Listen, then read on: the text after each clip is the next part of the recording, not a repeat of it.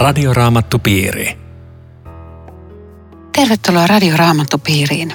Tänään keskustelemme Riitta Lemmetyisen ja Eero Junkkaalan kanssa Matteuksen evankeliumin luvusta 21, sen jakeista 23-46. Minun nimeni on Aino Viitanen, tekniikasta huolehtii Aku Lundström. Luen jakeen 23. Kun Jeesus oli mennyt temppeliin ja opetti siellä, sinne tuli ylipappeja ja kansan vanhimpia. He kysyivät, millä valtuuksilla sinä tällaista teet? Kuka sinut on tähän valtuuttanut? Minkä takia Jeesukselta kysytään valtakirjaa? Edellä oli se temppelin puhdistus, olihan se niin häkellyttävää, että on pakko kysyä, että hei kuule, että kuka, kuka sulle tämmöisen on luvan antanut.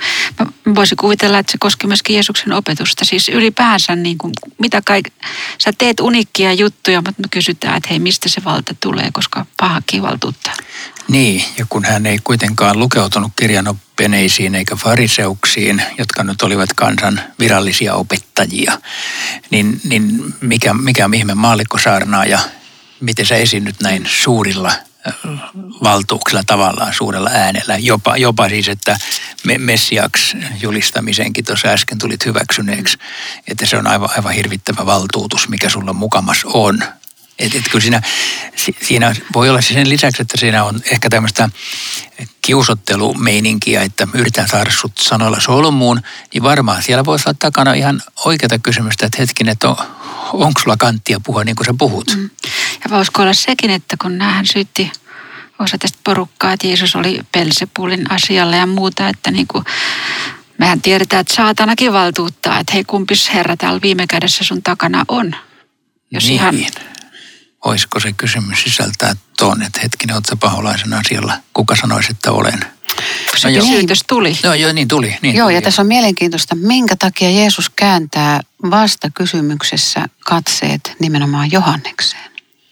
Niin se vastakysymyskin on ovella. Sehän useamman kerran Jeesus tekee tälle, että se heittää kysymyksen takaisin. Se oli muuten rappien tapa opettaa muutenkin, että siinä mielessä siinä ei ollut mitään, mitään ihmeellistä, mutta tota, nyt nämä joutuukin vastaamaan. Tässä on se... Minkä takia katseet käännetään Johannekseen?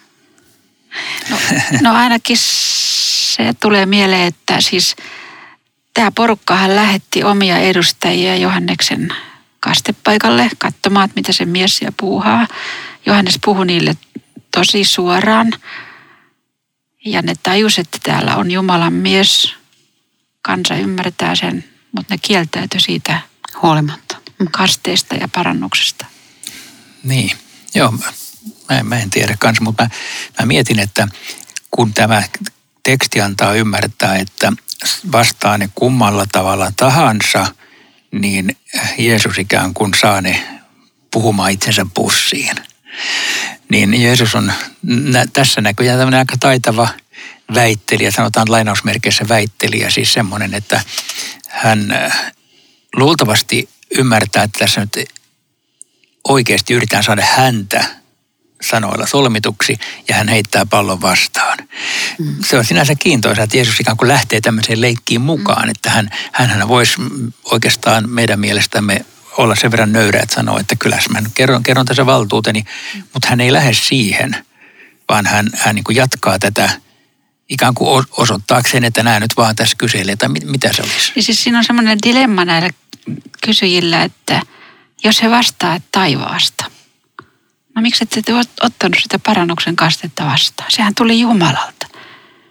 Jos ei taivaasta, koko kansa oli toista mieltä. Ja sen, sen takia tästä tulee tämä, he neuvottelivat keskenään. Ei, ei edes rohkeutta sanoa omaa mielipidettä. Hmm. Siis... Eli vaan pelkkä vallanhalu ja oman aseman pitäminen ja pönkittäminen.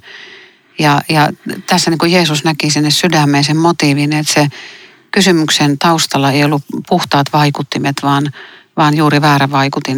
Ja tästä mulla tulee mieleen, että jokainen radion kuulija ja jokainen henkilö, joka kysyy vilpittömällä mielellä, kuka Jeesus on, niin sille Jeesus kyllä vastaa ja ilmaisee itsensä. Että, että siinä mielessä voi niin kuin ihan vilpittömästi kysyä, että kuka Joo. Jeesus on. To, toi on hyvä, että sanoit tuon. Mulle tuli taas semmoinen toinen ajatus mieleen, voi olla, että sillä ei ole mitään tekemistä minkään kanssa, mutta niin kun nykyinen tämä somekeskustelu on monta kertaa hiukan semmoista älytöntä, että ihmiset heittää, ainakin mä, mäkin kohtaan välillä sitä, että heittää niin kuin aika epäasiallisia herjoja, kun sä oot tommonen tai tämmöinen tai teet noin. Että, että tuota,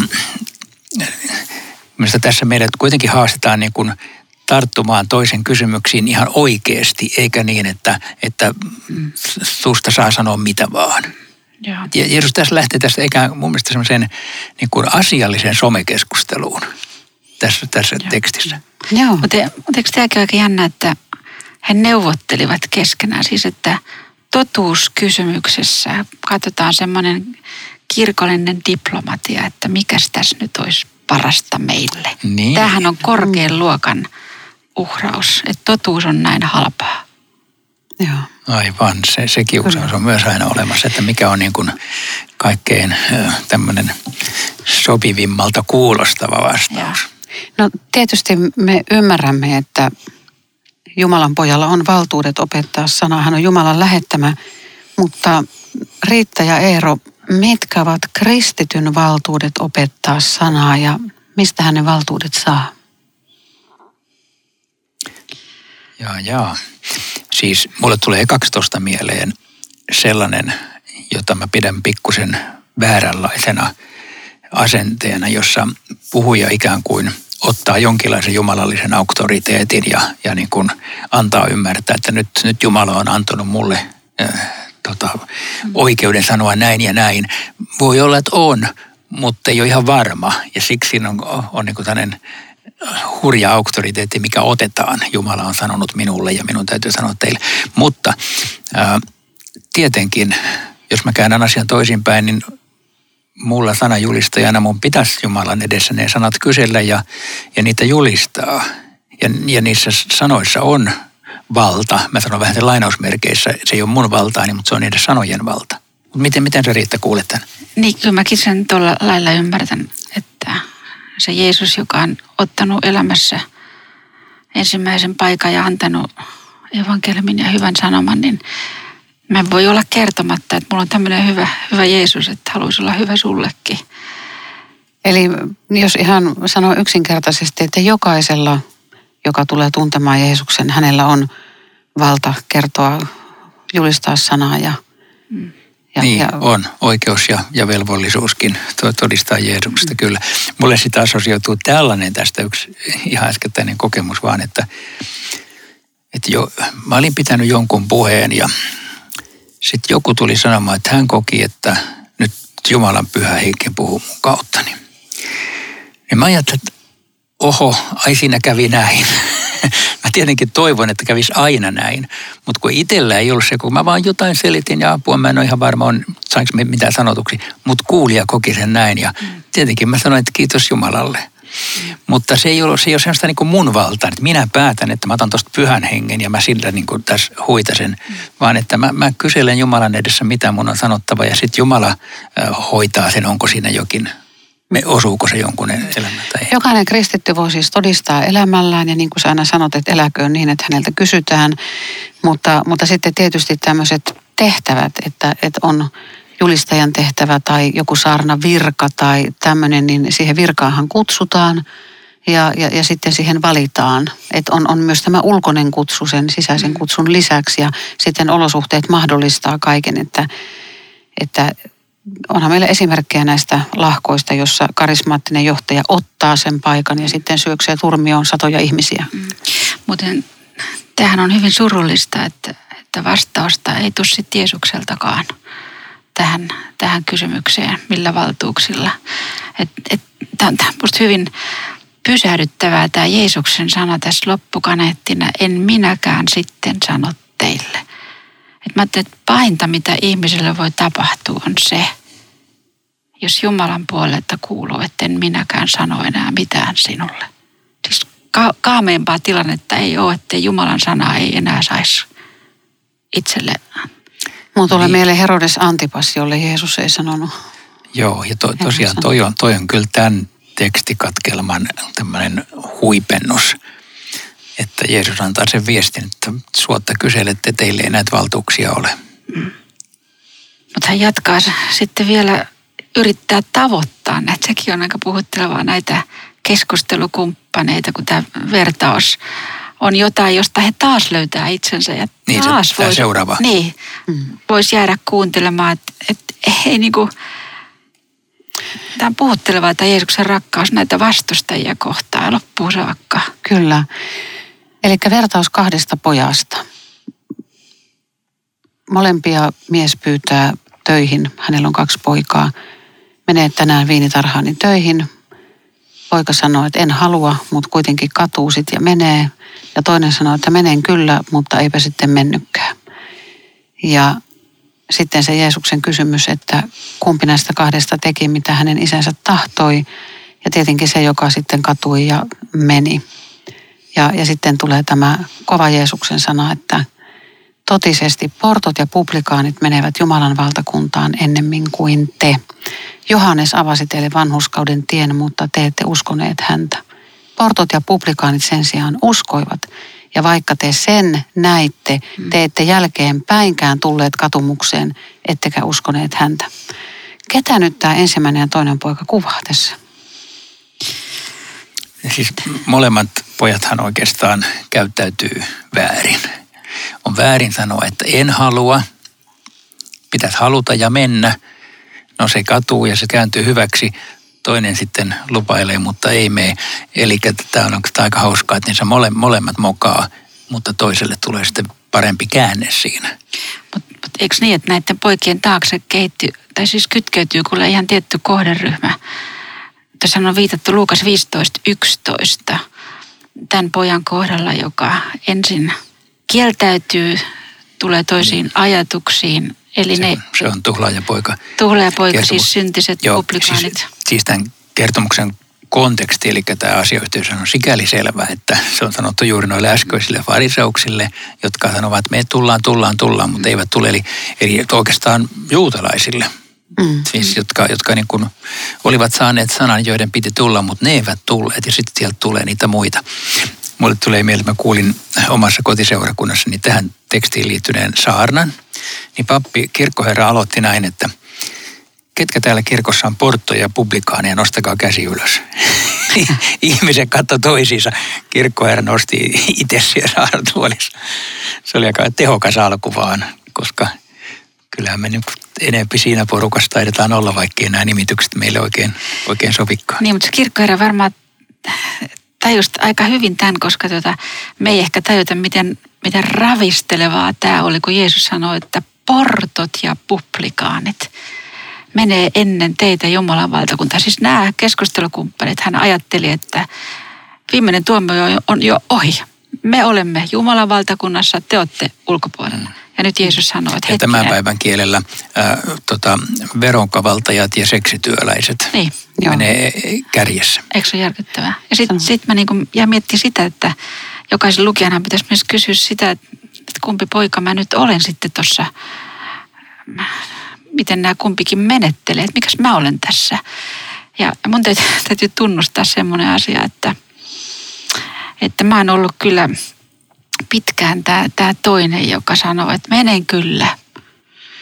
Koska se, se lakihenkinen hengelisyys, se, se teki musta semmoisen, että Jumalan tahto, senhän mä teen. Mä, mä noudatan niin hyvin tätä käsky, näitä käskyjä kuin ikinä voi. Ja tot, totta kai mä olen niin kuin se, joka on tehnyt kaiken ja mut puuttuu yksi juttu. Tule toisiin ajatuksiin. Parannuksen tarve. Syntisen huuto Tämä on aika kohtikäyvä, kun jäät miettiä, että mispä seisoo. Se on ja siis, siis mä mietin joskus nykyään, täytyy tunnustaa tässä nyt, älkää vaan radiokuuntelijat kertoko muille, mutta, mutta niin, kyllä mä joskus näistä fariseuskohdista luen, että, että mä vaan olisi sellainen. Mm. Mä puhun kyllä, mutta elä Tämä on Radioraamattu Piiri. Ohjelman tarjoaa Suomen raamattuopisto. www.radioraamattupiiri.com yle.fi. Jatkamme keskustelua Riitta Lemmetyisen ja Eero Junkkalan kanssa ja olemme Matteuksen evankelmin luvussa 21. Minun nimeni on Aino Viitanen. Niin, oman itsensä tutkiminen tässä edellisen jakson loppupuolella tuli esille. Ähm, miten mieltä te olette siitä, että pitääkö synnissä jotenkin ryppeä? Mä viittaan tuohon jakeeseen 31. Nämä portot ja publikaanit menee Jumalan valtakuntaan enemmän kuin tämmöiset siivosyntiset, että, että pitääkö nyt rypeä hirveästi, jotta armo kelpaa paremmin? Miten, mitenkä siivosyntinen pelastuu? No, mä olen ollut koko ikäni tässä kategoriassa sanottuna siivosyntinen, että et tota, mutta kyllä mä oon joutunut Jumalan edessä omista synneistäni tekemään tiliä sen verran paljon, että, että siinä mielessä niin kuin oman sisimmän kokemuksen perusteella on jotenkin helpompi kuitenkin tähän publikaanisakkiin asettaa itsensä kuin, kuin tuohon toiseen, kun tajuaa, että mun elämäni ja, ja uskoni on riittämätöntä Jumalan edessä. Mä tarvitsen Jumalan armoa joka päivä. Eikö se ole niinkin, että, että aina kun Jumala tulee jotenkin lähelle, niin, niin siinä tajuu just, että, että tämä, tämä portto olen minä ja tämä publikaani olen minä. Että mä kuvittelen sitäkin, joka oli todella siivosyntinen, se profeetta Jesaja siellä, Jesaja 6 papin poika ja korkea kutsumus ja valtavat hengelliset näyt ja sitten tulee Jumala lähelle, apua minä hukun. Mm. Että se, on, se on aito kristityn kokemus. Joo. Joo. Tässähän on tämän tekstikatkelman viimeisessä jakeessa just tämä, että kuitenkin, vaikka te näitte, että jälkeenpäin tulleet katumukseen, ettekä uskoneet häntä, että ihan ne portot ja publikaanitkaan semmoisenansa taivaaseen mene, vaan niidenkin pitää uskoa. Siis se kääntymys täytyy tapahtua, mutta sieltä saattaa olla helpompi tulla joskus kuin fariseusten porukasta. Ja toisaalta sitten tämä lause taas näille fariseuksille, että ette jälkeenpäinkään tulleet katumukseen. Että on, on kova juttu, jos sä näet, että toinen nöyrtyy ja itsessä pysyt tosi kovana. Se on vielä yksi valinta eteenpäin tällä Joo, vaatimuksen totta, tiellä. kyllä. Että huulilla totteleminen ja todellinen Jumalan tahdon tekeminen. No entä jos ihminen ei kerta kaikkiaan tunne katumusta synneistä? Siis jos hän ihan rehellisesti ei tunne, niin mikä neuvoksi? Tulkoon Jeesuksen luokse semmoisena kuin on. Niin sitten alkaa synnin tunto heräämään. Kyllä sekin aikanaan herää. Siis Tuhlea poika koki sen käänteen, kun, kun hänestä kerrotaan, että hän meni itseensä siitä alkoi matkata kotiin päin. Että jos tähän on valmis, niin tota, katumus seuraa kyllä mukana. Sitten Jeesus vielä ottaa vertauksen ja hän puhuu ylipapeille ja fariseuksille ja, ja he ymmärtävät, että Jeesus puhuu heistä. Vertaus viinitarhan vuokraajista. Ja Miten me käsiteltäisiin tätä? Tämä on aika pitkä tässä, ettei varmaan ihan jaajakelta kannata. Haluatko sä Riitta kertoa lyhyesti tämän juonen tästä kuulijoille? Tuossa on yksi kohta, Jesaja 5, 1-7, jossa, jossa eikö se ole just se kohta, jossa Israelia niin vertaa viinitarhaan, että tämän kuvan kuulijat ymmärsivät täysin. Ja se oli suora sikäläisestä arjesta. Viinitarha-aita oli ettei eläimet pääse ja viinikuuron mehua varten ja vartiotorni oli taukopaikka ja, ja vuokrata. Tätä oli, tehtiin Galileassa paljon rikkaat isännät antoi vuokralle ja tehtiin sopimus ja korjoaika tulee ja haetaan satua ja kaikki menee just niin kuin sen olisi pitänyt mennä, siis sikäläisillä maatiloilla. Mutta sitten tulee nämä hätkähdyttävät tosiasiassa, että mitä niille palveluille tapahtuu, jotka sen sovitun tuoton nyt lähtee hakemaan. Ja mä voin vaan kuvitella, mitä ne kuulijat ajattelevat, että oh, mikäs paikka tämä on. Ja kuka isäntä? Eli isännällä on viinitarha, hän lähtee itse jonnekin muualle, hän vuokraa sen mm. ja sitten hän jossakin vaiheessa lähettää palvelijoita hakemaan sen viinitarhan tuoton mm. itselleen. Ja, ja mitä tapahtuu nyt sitten näille palvelijoille, jotka tulee hakemaan isännälle sitä tuottoa siitä viinitarhasta? Niin, nämä palvelijat, täällä sanotaan, että heidät otettiin kiinni ja iskettiin kuoliaksi ja kivitettiin. Ja sitten viimeisenä lähetetään oma poika. Tämä on tämän tavallaan huipentuma tässä. Ja sitten hänetkin tapetaan ja heitetään ulos. Ja, ja sitten tulee tämän kertomuksen tämä käännekohta tai kysymys, että mitä viinitarhan omistaja tekee noille viljelijöille. Ja tässä kohdassa oletettavasti – kuulijat ja myöhemmin sanotaan, että kyllä tajusivat, että hetkinen viinitarha olemme me, Jumalan omistaja, mitä meille pitäisi tehdä. Jos vielä ajattelee, että niin kuin inhimillisesti, että meillä olisi tämmöinen isäntä ja tämmöiset palvelijat ja tämmöiset vuokralliset, niin tota, kuka miettii, kun palvelijat tulee osa vainajina takaisin, että mä laitan tonne sitten mm. vielä mun pojan. Tämä on musta semmoinen hätkähditty, että minä en ainakaan poikaani laita. Eli tässä, tässä on jotenkin semmoinen dramaattinen kohta, että käsittämättömin pahuus, mm. käsittämättömin rakkaus. Niin, mitä teen, isä, niin. Joo, nyt ei, nyt ei kajota edes omaisuuteen enää, kun kajotaan poikaa. No mitä se kertoo tästä isännästä, että hän lähettää yhä uusia palvelijoita? Ja eikö, eikö tämä ole just se, mikä siellä taustalla kulkee, että mitä kaikkea Jumala on Israelin historiasta tehnyt vanha testamentti ja kaikki nämä profeetat ja kuka istui vankityrmässä, kuka, kuka kivitettiin ja sä osaat Eero luetella niitä miehiä tuohon, kuka sai surmansa ja tätähän se on ollut se Israelin historia, mutta vielä tulee Joo. Mutta mä mietin, että ymmärsitkö nämä kuulijat tässä tilanteessa, että kun Jeesus kertoo, että hän on Jumalan poika. Hän on se poika, mm. joka lähetetään. Ei ne varmaan tässä tilanteessa sitä käsittäneet, mutta tämän, tietenkin tämän tekstin lukija tämän jo ymmärtää, koska Jumalan poika on tapettu. Eikö, jos kuitenkin jännä 38, Jeesus sanoi näin, että mutta kun he näkivät pojat, pojan, pojan he sanoivat, hän on perleen. Eli jonkinlainen tunnistus, että et ne tajusivat, että tämä ei ole kuka tahansa. En tiedä, onko siinä joku piiloviesti, että... Kyllä varmaan on ja hänestä hänen vastustajatkin sanoivat että esimerkiksi, että hän puhuu niin kuin kukaan ihminen ei ole koskaan puhunut niin kuin hän. Ja kyllä hänessä oli siis joku sellainen auktoriteetti, että ne miettivät, että eikä tämä nyt ole Jumalana asialla kuitenkin juuri meitä varten se, mikä tässä tulee esiin, on se Jumalan käsittämätön rakkaus, kun hän vetää ihmistä puolensa.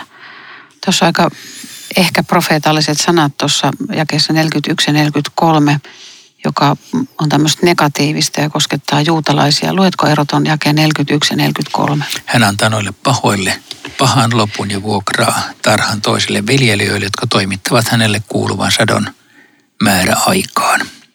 Ja sitten 43. Tämän takia minä sanon teille, että Jumalan valtakunta otetaan teiltä pois ja annetaan kansalle, joka tekee sen hedelmiä. Tämä oli profetia. Israel, Israelin kohtalo. Joo, 40 vuotta armon aikaa ja sitten se tapahtui. Niin, vuonna 70 Jerusalem hävitettiin ja, ja siinä oli niin kuin juutalaisten sen vaiheen historian loppu. Ja Saddukelan sitten koko papisto loppu ja häipy, häipy kartalta. Sekin on jännä, että he, he lausut tuomion itse itselleen. Hän antaa noille pahoille pahan lopun. Ne sanoo itse tämän, eikä Jeesus. Ja, ja sitten olennaista on vielä tämä vanhan testamentin sitaatti, koska Matteushan jatkuvasti niin kuin viittaa vanhaan testamentin. Koko ajan kirjoitukset täyttyy. Ja tässä täyttyy, tämä on jälleen sitä samaa psalmia 118, jota edellisessä luvussa siteerattiin, että rakentajat hylkäsivät kulmakiveen – joka on Herralta tullut ja on ihmeellistä meidän silmissämme, että mm. Jeesus on tämä kulmakivi. Ja taas tämä pelko, mihin Riitta viittasit, että taas ne niin kuin varmaan neuvottelee keskenään ja pelkää kansaa ja olisi halunnut ottaa Jeesuksen kiinni, mutta ei nyt voinut, koska kansa piti Jeesusta profeettana. Että siellä on taas se, tämä kyräily ja tämmöinen. Niin, se on aika, tämä on aika kuvaavaa, että ylipapit ja fariseukset ymmärsivät, että Jeesus puhui heistä. Mm. Eli pyhä henki teki tässä hetkessä työtä ja, ja he tajus, että nyt on mun etsikko aika, mitä mä tällä teen. Lopputulos otetaan kiinni. Joo. Mikä oli ylipappien ja fariseukseen syvin ongelma? Mulla tulee mieleen se vertauksen kohta, että minä kiitän Herraa, että minä en ole niin kuin nuo muut ihmiset, publikaanit ja muut syntiset. Että ei, ei, ei armon tarvetta, ei nöyryyttä myöntää, että myöskin minulle, minä olen syntinen ja tarvitsen tätä niin, pelastusta. Fariseukset yritti ottaa Jumalan sanan vakavasti. Ne oli kunniallisia kansalaisia, ne oli kansan ö, eliittiä tietyssä mielessä, ne oli kaikkien arvostamia, ne oli tämmöistä hengellisesti valveutunutta porukkaa, joten niissä ei tavallaan noin muodollisesti katsoen ollut mitään vikaa eikä ongelmaa. Ja silti se, miten Jeesus heille sanoo tai miten tämä konflikti syntyy, niin se on, se on tässä valossa yllättävä just. Varmaan toiminta Riitta sanoi, että, että ne kuitenkin suhteessa Jeesukseen, syntyi tämä torjunta. Jeesus ei kelvannut, heidän oma uskonnollisuutensa riitti. Onko se vähän sitä niin kuin nykyään joku sanoo, että kyllä Jumala varmaan on ja se on luonut maailman, mutta mihin me sitä Jeesusta tarvitsemme? Mm. Se on, Se, hyvä se on ihan sama. Joo. Mutta, mutta tämäkin on aika kuvaavaa, tämä 43, että Jeesus sanoo, minä sanon teille, että Jumalan valtakunta otetaan teiltä pois. Eli, eli Jumalan valtakunta on jotain semmoista, joka joko annetaan tai otetaan pois. Minä en hallitse sitä. Että mä saan sen lahjana, mä voin sen torjua, se otetaan pois. Mutta suvereenisti Jumala hallitsee tätä Niin. lahjaa. Ja, ja se, että otetaan teiltä pois, tarkoittaa, että se on ollut teillä. Ja se taas tarkoittaa sitä, että vanhan liiton Jumalan kansa on kuljettanut Jumalan valtakuntaa tässä maailmassa tähän päivään asti. Ja nyt sitten on tämä niin kuin, suuri kysymys, että jatkaako tämä kansa Jumalan valtakunnan kuljettajana vai tuleeko joku muu. Ja me nyt sanomme sitten historian valossa ja Uuden testamentinkin jo valossa, että, että tämä niin sanottu pakana kristillinen kirkko tavallaan ottaa juutalaisten aseman valittuna kansana, vaikka siitä ei seuraa, että tämä valitun kansan rooli on niin kuin pelattu kokonaan pois. Mutta, mutta siis se kuitenkin, niin kuin tämä teksti sanoo, annetaan sille kansalle, joka ei ollut sitä tähän asti uskonut. olisi varmaan aika puhuttelevaa, kun tämä Matteus kirjoitti juutalaiskristitylle, siis monen lukijan kannalta tai kuulijan, että otetaan pois meiltä kaikki tämä. Kun pit- pitää ajatella niin monisäikeisesti, että mitä se silloinen juutalainen kristitty messiainen ajatteli tästä kohdasta. Me ei lueta sitä niin syvästi kuin he. Mutta eikö me voida hei ajatella sitä, että vielä hekin pelastuvat. Se on luvattu ja se on raamatussa profetoitu, että vielä tulee sekin aika, että juutalaiset kääntyvät Messian puoleen. Joo. Niin, jokainen, joka uskoo Jeesukseen siitä kansasta, niin pelastuu. Mutta mä, mä en ajattele, että niin kuin koko kansa jollain sormen napsautuksella kääntyy yhtäkkiä Jeesuksen uskovaksi. Ei tämmöistä ole koskaan tapahtunut, eikä varmaan tule tapahtumaankaan. Mutta, mutta se kansa on siis, siellä- on lupaus, Paaval, Paavalin tekstissä on lupaus tästä kääntymyksestä ja se tapahtuu evankeliumin julistuksen kautta silloin, kun Jumala sen hyväksi näkee. Eli se tarkoittaa sitä, että meillä on tehtävä julistaa evankeliumia. Juuri näin. Joo, ja siis just, just mitä sä sanot, että ei ollut niinku pisteet, otetaan teiltä pois ja teidän tarina on nyt ohi, vaan, vaan just se roomalaiskirja 9.11 maalaa Israelia eteenpäin. Et se oli tälle sukupolvelle varmaan tämä tuomio. Mm. Kyllä. Kiitos ystävät jälleen mukana olosta ja tavataan jälleen viikon kuluttua. Rukoiletko Riitta tähän loppuun? Herra Jeesus, me mykistymme sen rakkauden edessä, jota taivaasta osoitetaan tätä ihmiskuntaa kohtaan ja jokaista meitä kohtaan. Sua Herra, että me olisimme aidosti syntisen paikalla ja kiittäisimme tästä, että taivasten valtakunnan ovet on avattu portoille, publikaaneille ja kaikenlaisille syntiseille, jota mekin halutaan olla rakastettuina ja hyväksyttyinä ja armahdettuina. Aamen. Radioraamattupiiri. www.radioraamattupiiri.fi